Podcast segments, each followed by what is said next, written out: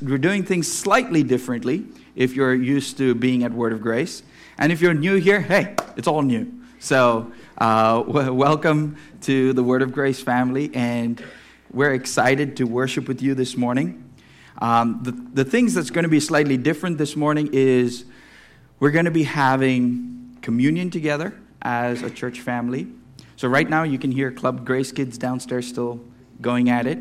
Um, they will be finishing a little bit early today so that we can go get our kids, okay? So, those of you who are parents in the room, you can go get your kids uh, when we break and then come back up here and we'll have communion together as a church family and then we will have some baptisms. So, we have uh, two people who have decided to get baptized, to commit their lives to Jesus. And it's precious because both of them are right now downstairs. And um, so that is also partly the reason why we're also doing this, so that we can all be together. Okay? Um, so if I've not mentioned it before, my name is Judah. I'm one of the pastors here at Word of Grace, and I get to teach you this morning. So we've been working with a series called Cornerstone. So I don't know if you noticed while you were singing some of those songs this morning, you were asked to consider some of these things, but why Jesus is the one we build our lives upon. I hope you, you listened to those words, and as you were singing them, you were, you were bringing your song to the Lord um, with your own words and saying, Lord, here's my life. Okay? So, for Jesus to be the cornerstone, just quick recap, it has to be the thing that we build everything on. That's what a cornerstone is. In building terms, it is the first block you lay that gives you the dimensions for which way you're going this way, this way, and up. So it gives you a plumb line, it gives you something to work against so that your structure is not all wonky. And so when Paul is talking in 1 Corinthians that you cannot lay any other foundation apart from the one that is Jesus Christ, he's saying Jesus is that stone. Okay, this is going back to some Old Testament prophecy where God says he was going to lay a stone, which was going to be the cornerstone, a precious stone. And this is what he was going to build the family of God on. So, for you and I to sit here this morning without coming to a church service, we're coming to the stone that the builders rejected. We are coming to the one who is the cornerstone of our lives. We're coming to the one who says, I have called you out. From all the masses of the people, I've called you out to be mine. So when we say we are building our lives on Jesus, we're doing more than just attending church. Okay? So if you've not considered this before, this is what we're going to really unpack this series is really saying, what have we signed up for? Because many of us have grown up in church. Some of us are new to church, and that's fine. But a lot of you in this room have grown up with some taste of church in your life. And very often, what we have experienced is the religion of our parents or our community and their practices. Why do we do that? I don't know. We do it. And that is not a good enough reason. While it helps create habits, habits are good things, but sometimes habits without the truth behind them are not helpful at all. You don't know why you do it. So, let's go back to something that we were considering last week. Humanity as a whole was bound to sin. The thing is, we do not necessarily agree with that statement off the bat because we think that we are inherently we're pretty decent. I'm not a bad person. I try to do good things. And as a result, we start with a faulty premise that innately we are good we just kind of lose our way. And the Bible teaches us that humanity is bound to sin not because we couldn't have figured out the best way forward, it's because we cannot. And for that, I'm going to go to Romans.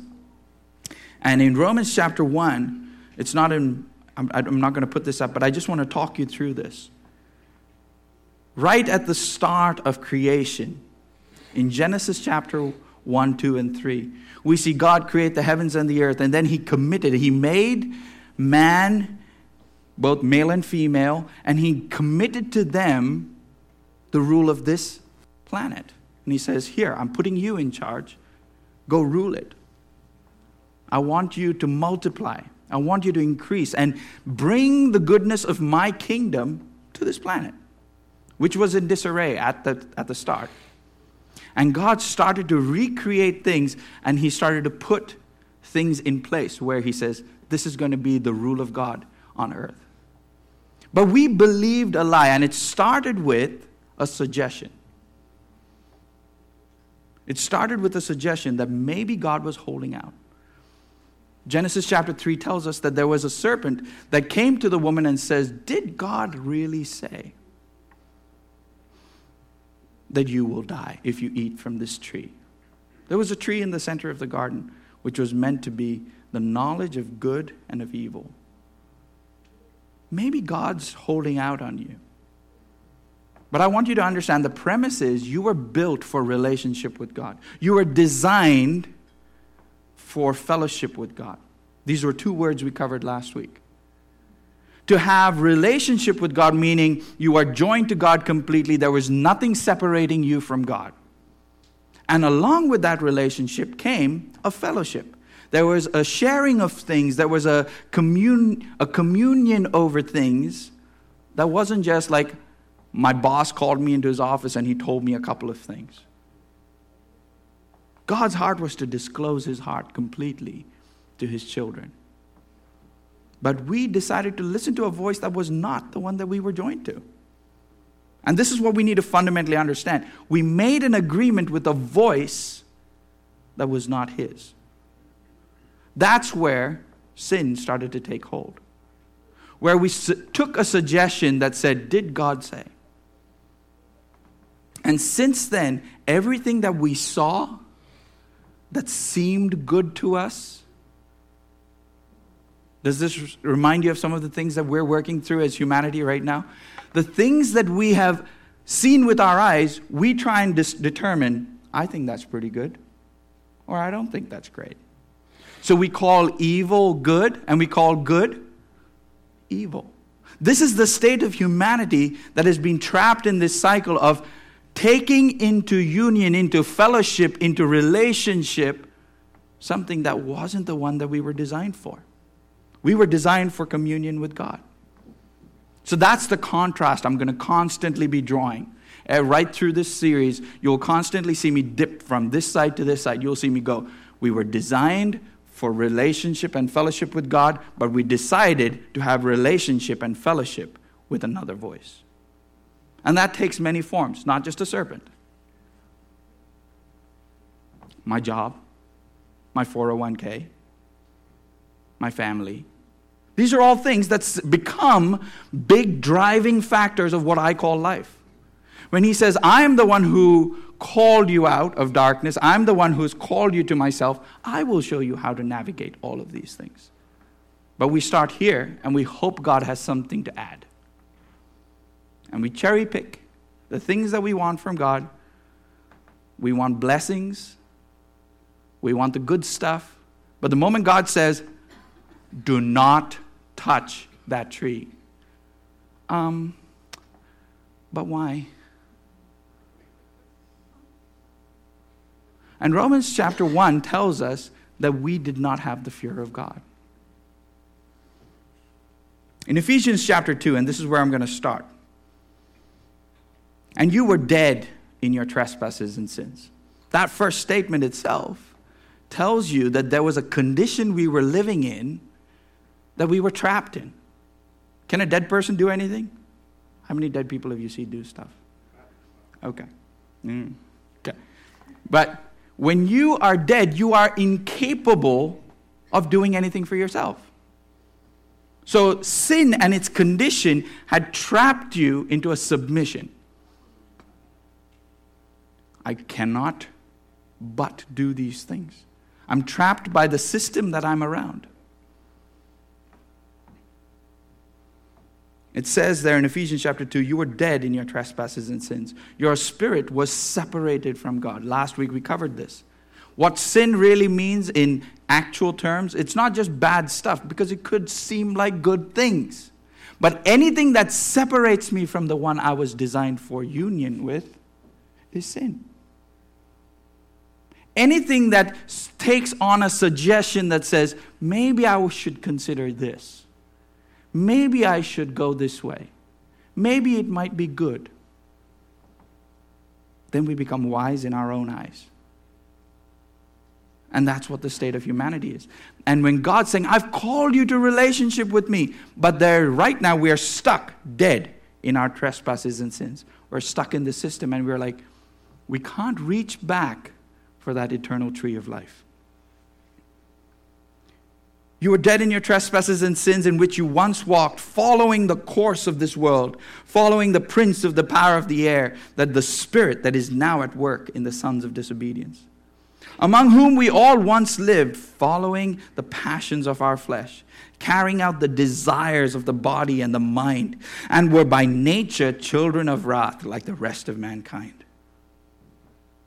Do you hear that? This is what we were stuck in, just like the rest of mankind. But God, being rich in mercy, and I want you to hear this and hear this good being rich in mercy because of his great love with which he loved us. Remember what John 3:16 says. This is where that love is. Because of the great love with which he loved us, even when we were dead in our trespasses. Even then, when we were dead right there, without, an, without a pathway to get back to God, because dead people cannot do anything for themselves, correct? So, from that condition, because of his great love, he reaches across that he gave his only son, that whoever believes in him should not perish, but have everlasting life. Now do you see how John 3:16 makes sense in this context? Because if you could have done something for yourself, I can find my way back to God eventually if I do enough good things. But it was something that we were trapped in. You and I could not have done this. It took God so loving the world that he gave.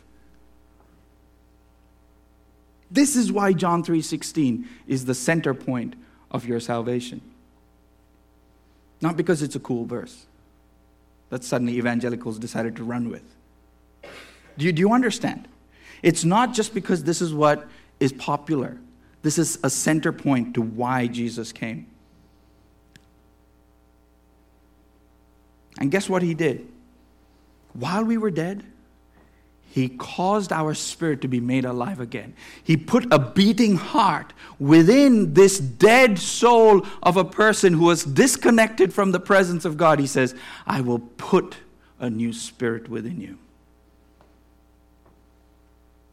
And he made us alive together with Christ. And it says this For by grace you have been saved. It's a gift. Grace is a gift, it's something that you cannot merit by the amount of good works you do, the num- amount of donations you do for a local uh, club, or how much of clothing you give out, how much of food you make for the poor. All of those things are great things. That will not be a substitute or make up for, fill up a piggy bank for, saying, I will be able to pay God and say, Can I come back? By grace you have been saved. And he has raised us up with him and seated us with him in heavenly places in Christ Jesus. I will unpack that part a little bit later because I need you to understand that first, you have been made alive. You're not your old self. You're not just somebody trying to make your way back to God. Which is why what we're about to do today is not just symbolic in one sense, it is a clear declaration of what Jesus has already done. Jesus has set me free from this dead in my trespasses and sins nature of living. Do you see that? You were dead in your trespasses and sins. Every single time you crossed the line, there was no way you had access to God. And in that condition, God says, I'm coming for you. Not because you were asking. Romans chapter 3, when it's talking about Psalm 14, it says, Everyone has gone astray. Each one has gone their own way. No one is seeking God, not even one. Not a single one. Just before we think, oh no, there are some people who really seek God. No. You know, when you're on forums seeking, spiritually open, those people who are allegedly spiritually open are not. God has made himself evident to all of us, but we refuse to give him glory for who he is. We would much rather puff up ourselves that we did this. One of the most amazing things about the American dream and the most diabolical things about the American dream is that you can make yourself. Because it looks like something that you can get behind. You did this. You work hard, you get it. Not so with salvation. Which is why, in our country, of uh, more so than any other place, we are we have blinders on to see that we need help. It must come from outside of myself. I cannot do this on my own. Slowly, the lights are coming on. But what are we coming on to? Humanity. We somehow need community. Everybody who desires community without the accountability of community, because that's what we've traded the American dream for now. Suddenly it's like some group project. But the moment challenges come up, I'm, I'm going to go my own way. What you are joined to is a God who says, Come, I've designed you to know me, but aside from me, you can do nothing. John chapter 15 tells us that. He is the vine, you are the branch. Don't get it messed up. You cannot do anything aside from God. Ephesians chapter 2 continues For by grace you have been saved through faith. And this is not of your own doing, it is a gift of God. Just in case we get twisted with the fact that I approached God and I asked, you were dead. That was your starting point. So there was no I was seeking. Do you understand? We, we often get that twisted. And as he grants you a saving faith, he then says, Now choose. It's not a result of works, so that no one may boast. For we are his workmanship. We were created in Christ for good work, which is God work. And He prepared this beforehand, long before we were even created. He prepared these things so that you and I can walk in them. But we have to understand fundamentally that we were dead. Because talking about new life and everything, it all sounds great if you think we're talking about a carryover of that life. Do you hear me? We think we're just modifying a little bit and we're becoming more holy. No, no, no, no, no. He, this, this guy has nothing good to offer. Which is why in John chapter 3, we covered this last week, you must be born again. You, it's not like, it's again, in our culture, we, have, we sometimes use that born again phrase like as if it's some denominational phrase. It's a biblical phrase because it means you have to be transferred out of this deadness. You have to be born again. So when you are born again by God's Spirit, Him working on you by grace, He grants you the gift of faith that suddenly springs up into new life. And what is this faith based on? A word, which then was followed up by action. But I want you to understand, we're, we're talking about 2,000 plus years after the work of Jesus Christ. What do you have to go on? Did you see Jesus crucified? Did you see Jesus raised from the dead? It's a word. So if I fundamentally do not think that God's word is to be trusted, I will play fast and loose with all of the other stuff. So when God says, I have sent my son to you to die on your behalf, you are trustworthy. If you said it, you will do it.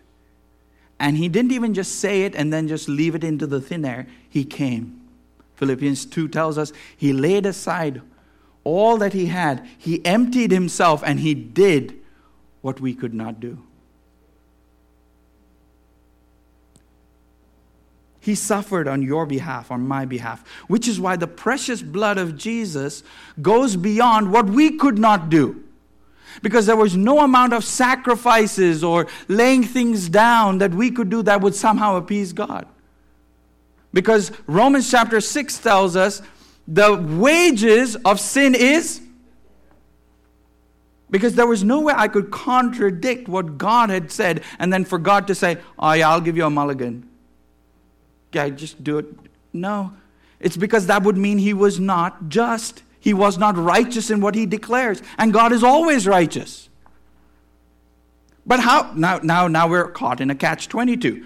Because now, the ones that he loves and the ones that he cares for, the ones that he called to rule and reign with him, the ones that he wanted to have a relationship and fellowship with, sharing all things with them, are stuck because they have gone against the word that I have spoken to them. They've made an agreement with someone else.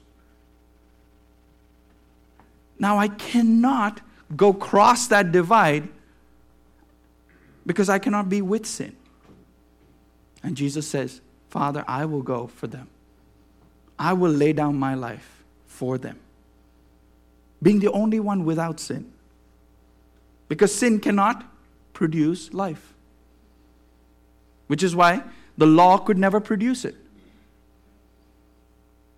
They followed all the laws and the rules and all of these things, but they would still need sacrifice to appease or to atone for what they had done.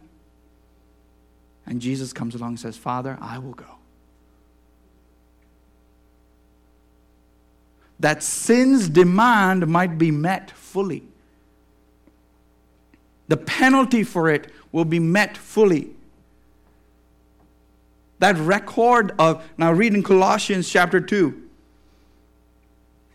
verse 12, it says, Having been buried with him in baptism, in which you were also raised with him through faith in the powerful working of God who raised him from the dead. And here's this phrase again, verse 13. And you who were dead in your trespasses and the uncircumcision of your flesh, God made us alive together with him, having forgiven all of our trespasses by canceling out the record of debt that stood against us with its legal demands. There was a legal demand that said if you have transgressed God's law, there has to be payment for sin.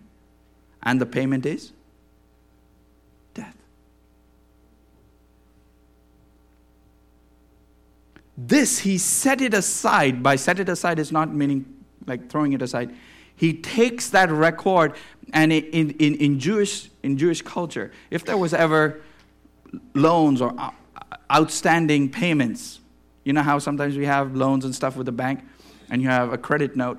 What would, be, what would happen is it would be posted on your door. This is where, so they, they know that this guy owes. And when that was paid in full, it would be folded over and nailed through. It's done. And this is what Jesus did. He took the whole record of debt that you had in your, and he turned it over and he says, it's nailed through. Which is why it's nailed to a cross. It wasn't just happenstance that it was nailed to a cross. It was very specific. There was a demand that was on your life and all the things you did and all the things I did. And he says, I folded it over. Now it has been set aside. It has been done, paid in full. nailed. It's crossed over. And when he did it, nailing it to the cross, he disarmed the rulers and authorities and put them to open shame by triumphing over them in Jesus. What I want you to understand is you were bound by powers that were bigger than you. So if you are sitting in this room and you have not called Jesus your Lord, I invite you to because there is a transfer that is about to take place. It's not fancy. It is not by my will. It is not because of my preaching. It is not because of a certain kind of prayer. It is simply you saying, I believe the word that he said. I believe that God is true and every man is a liar.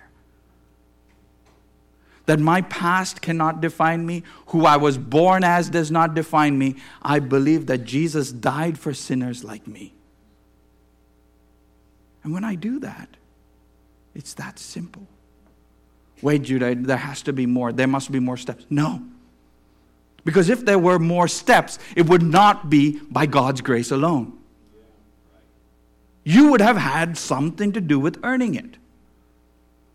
Now, we will talk about, I just before you start getting all twisted with this, you will start to see that God requires an obedience out of each of us, that you have the biggest role to play. And that role is one of humility and obedience. And that's called the Christian life. But before we get to how the Christian life works, you got to remember you did nothing to earn it. So when you're over here and living with God and learning to walk the Christian life, you're not suddenly going to start earning it. You're a goody goody. You're the kid who showed up for class.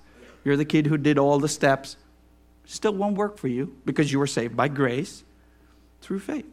You were dead.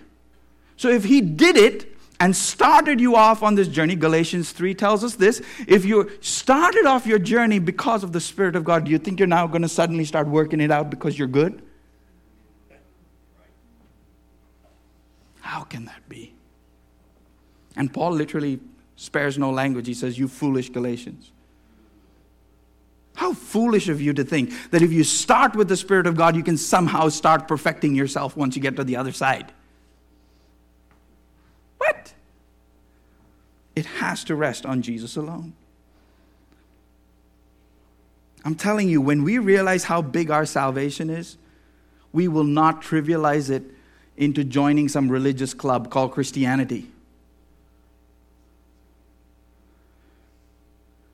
Jesus came to reconcile man who had no way back to God. Romans 5, verse 8 tells us this. Rosie touched on this a little bit. But God shows his love for us that while we were still sinners, Christ died for us. While we were still sinners. Not after we started to get better. But how many of you, and I'm, I will own up to this myself, when there is something that is wrong inside of my heart and the things that I'm doing, there is a tendency to want to try and fix it first before I go and talk to someone who can help. Just in case I can lower the severity tension of what I'm feeling. Just, get, just fix it just a little bit so that you can go and ask then. Isn't that silly? And we do that with our mental health issues, we do it with our emotional health, we do it with all. We, we feel like if I just cover it up just for a little while longer, and I'll get a hold of it, I'll, I'll just get my hands around this, and then I can go and talk to people. And then I'll go talk to the pastor. Then I'll go talk to my wife. Then I'll go talk to my therapist. I will do this just, let me just get my hands around this first. Guess what? It's already out of your control. It's like a wildfire going through you. This is why he sent us the Holy Spirit. When you are transferred, so for those who have be, now belong to Jesus, he says, Now I've put a new spirit within you. Now my Holy Spirit is given to those who ask and I will give to you a counselor, a helper, the one who teaches you how to pray, the one who will help you in your weakness. Every single time you're like, I don't know how to ask, I don't know. He knows how that, he knows exactly what you feel. And he goes in and he says, I will teach you how to pray. I will show you, and I will pray on your behalf. With you, come, let's go. This is what the Holy Spirit does. There's so much to unpack, and I will do that in the weeks to come. But for now, I need you to understand you've been transferred. I am not doing this on my merit. Merit has little to do with it, in fact, nothing to do with it.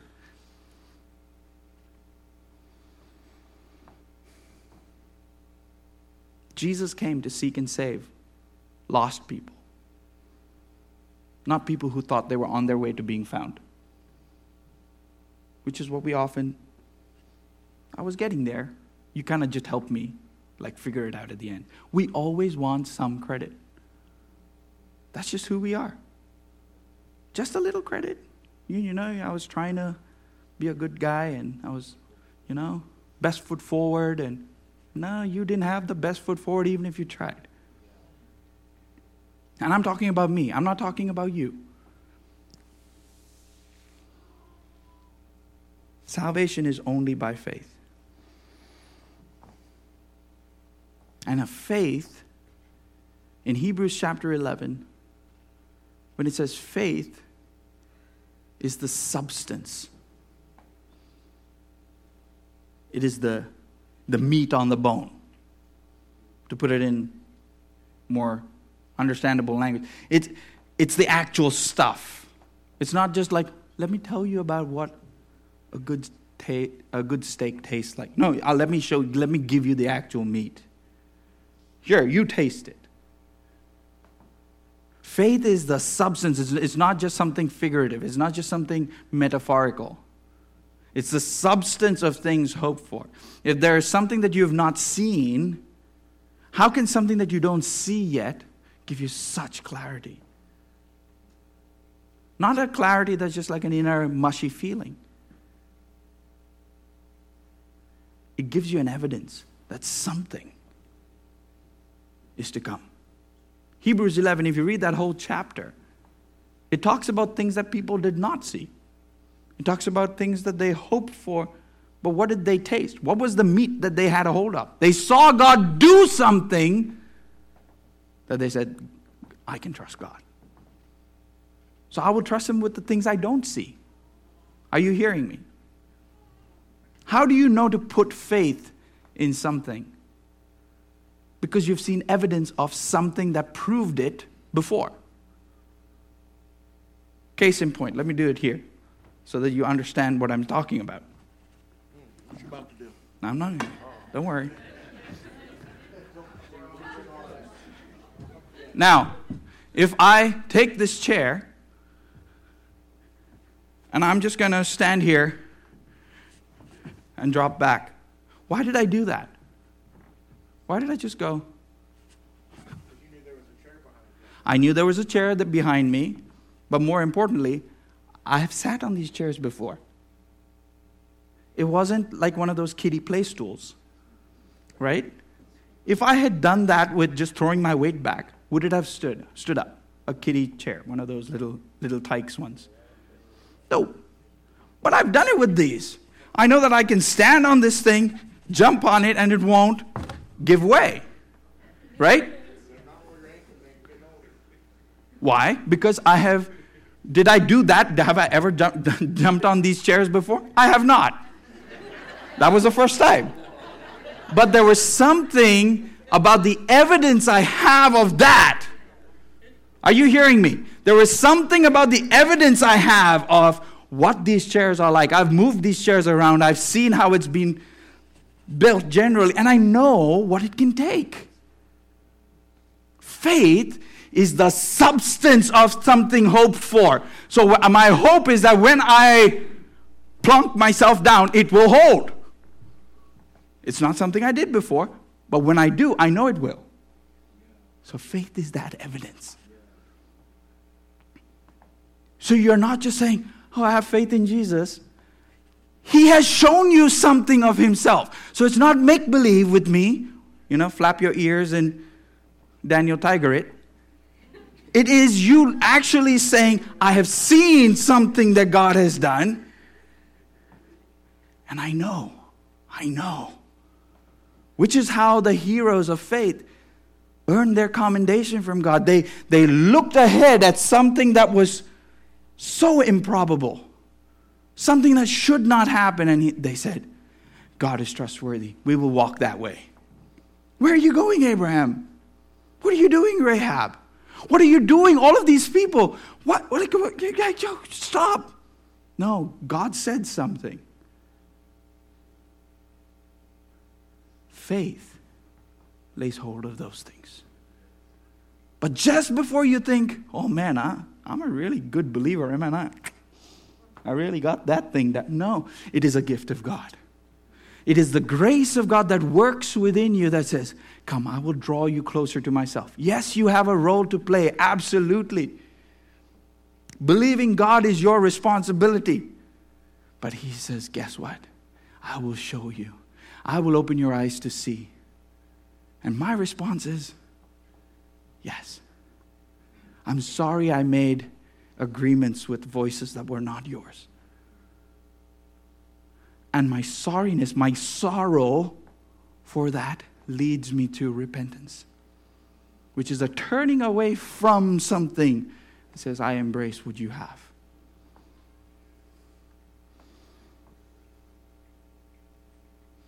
So, what shall we say then? Romans chapter 9.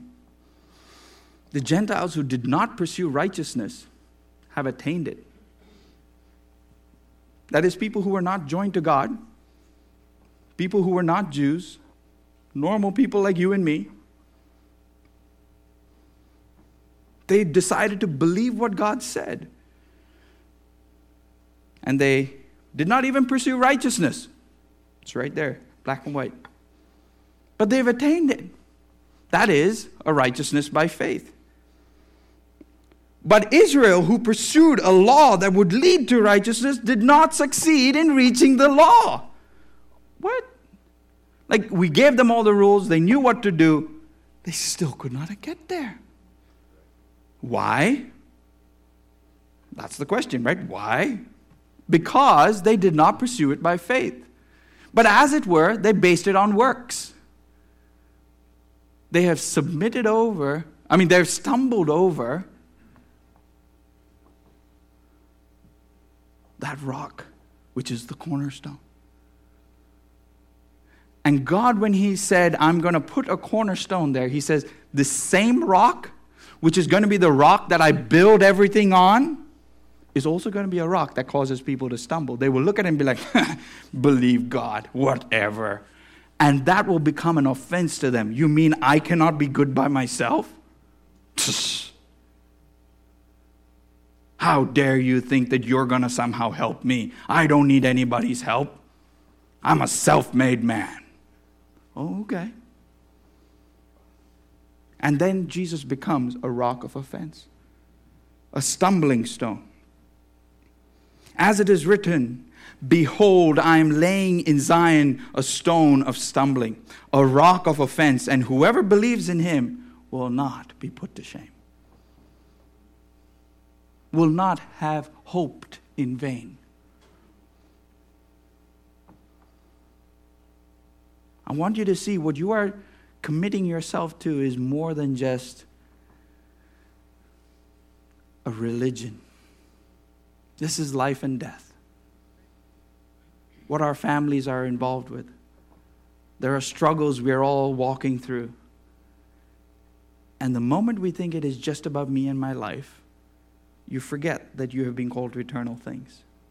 We were designed for knowing God's heart and the things that God is doing on the earth today, not what I want to do on the earth today.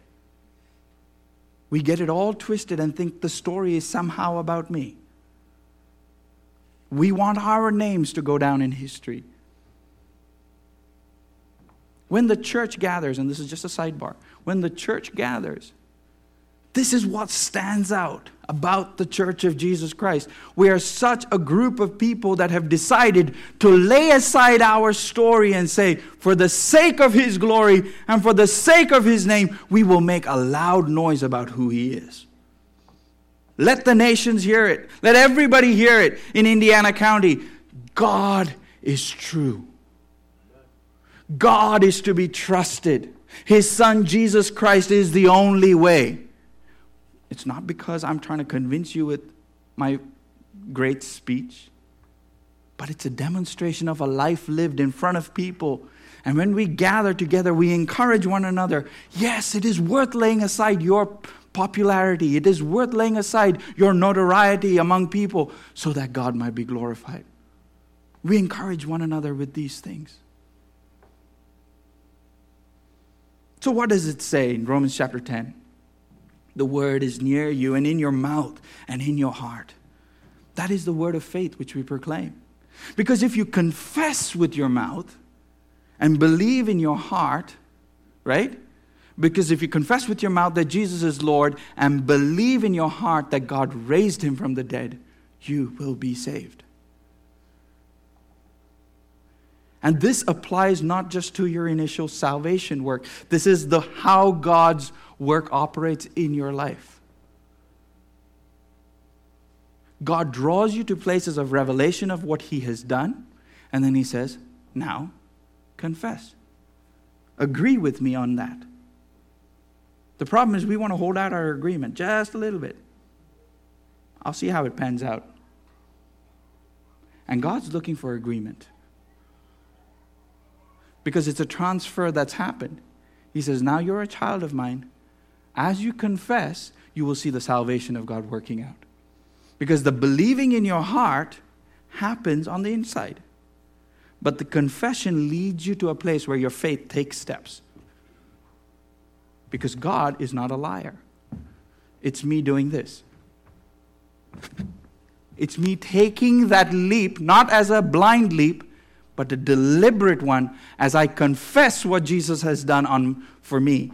I am putting my faith in what he has done. It's a daily activity. And more and more, I find my heart being unlocked from dead ways of thinking to the place where I'm thinking in the life of God. So, this leads me to the last bit which I wanted to cover today because we're about to do it. Baptism is more than just a symbol of something outward, of something which was inside, which is often the thing that we hear talked about when we have baptisms. It's an outward declaration of an inward conversion. Yes, it is that. But it's so much more. Because baptism does not save you. Neither does any other Christian sacrament or anything that we're commanded to do. It does not do anything to make you earn anything. The only thing, as we just read, that allows you to be called children of God is you to say, I do it by faith, not by a work. I can take communion and now start, no, I can get baptized and start, no, none, none of these things will help you. If you haven't previously said, I've put my faith in Jesus alone, that is what saves you. Having put your faith in Jesus, drop into the chair, right? Having done that act of saying, I'm not going to trust myself, I'm not going to trust my eyes, I'm going to put my faith in the word that has stood the test of time. And he says, Be baptized. And when he says that, you are doing something which is a display of not only being buried with him and being raised with him, which is symbolic, but the context of his life being given to you because Jesus did not stay dead. He died on your behalf, but guess what? He was raised up. Romans chapter 6. Let's go there. So, what should we do? Now that you've committed your life to Jesus, should we continue in sin because it is by God's grace that I've been saved? Huh? Because we know that we are saved by God's grace. I know that I cannot earn it by something I'm doing. So, hey, I got a hall pass. I can pretty much do whatever I want. Romans 6 says, What shall we say then? Are we to continue in sin that grace may continue increasing? Because I got grace, right? Ah, by no means. How can we who died to sin continue to live in it? Do you not know that all of us who have been baptized into Christ Jesus were baptized into his death? The same way Jesus died, you and I have put off that person. That person is dead. Gonzo. No more. We're not even going to name him as the person who's living today. He doesn't get a say in the matter. We were buried, therefore, with him by baptism into death, in order that, just as Christ was raised from the dead by the glory of the Father, we too might walk in a newness of life. For if we have been united with him in death, we shall certainly be united with him in a resurrection like his. We know that our old self was crucified with him in order that the body of sin might be brought to nothing so that we would no longer be enslaved to sin. Do you see this transfer from being bound by something that was not in your power to fight against? He says, I'm going to take you out of that and I'm going to join you to myself. You now have a new way of living. Not because you got savvy to it, it's because it's a work of my grace in you. And you will start to find as you grow in these things, and this is what we're going to cover in the next few weeks, as you grow to understand what does obedience mean? What does it mean to be a disciple? What does it mean to be a follower? What does it mean to put my trust every single day? These are all things that I need to learn, just like a new baby does. Walking around, messing up my diaper, all that will happen, and that's okay. But God wants to raise up sons and daughters who carry his character not just because they joined the Christian club, because they've been transferred. And they see that every single day. I'm not that old person anymore. So, what we're seeing here happen is two people who are saying today, I have decided to follow Jesus. And that was something they did in their heart a while ago. But they want to make a clear stand. And I, the way I explained it to Jack and to Evelyn, who are the two people getting baptized today, I showed them my, my wedding ring. And I've done this illustration for people before. It's a simple way to understand this. Does my wedding ring make me married? I hope not. Because lots of people wear rings. Right? So my ring doesn't make me married.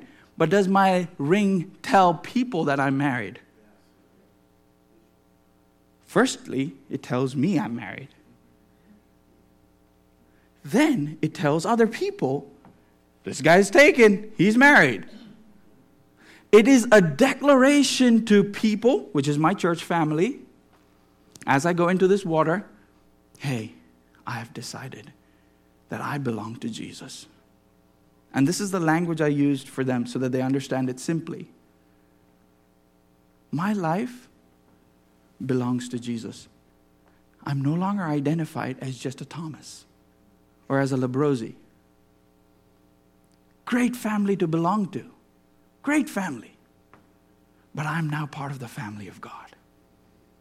I've changed allegiances. My allegiance now is to Jesus.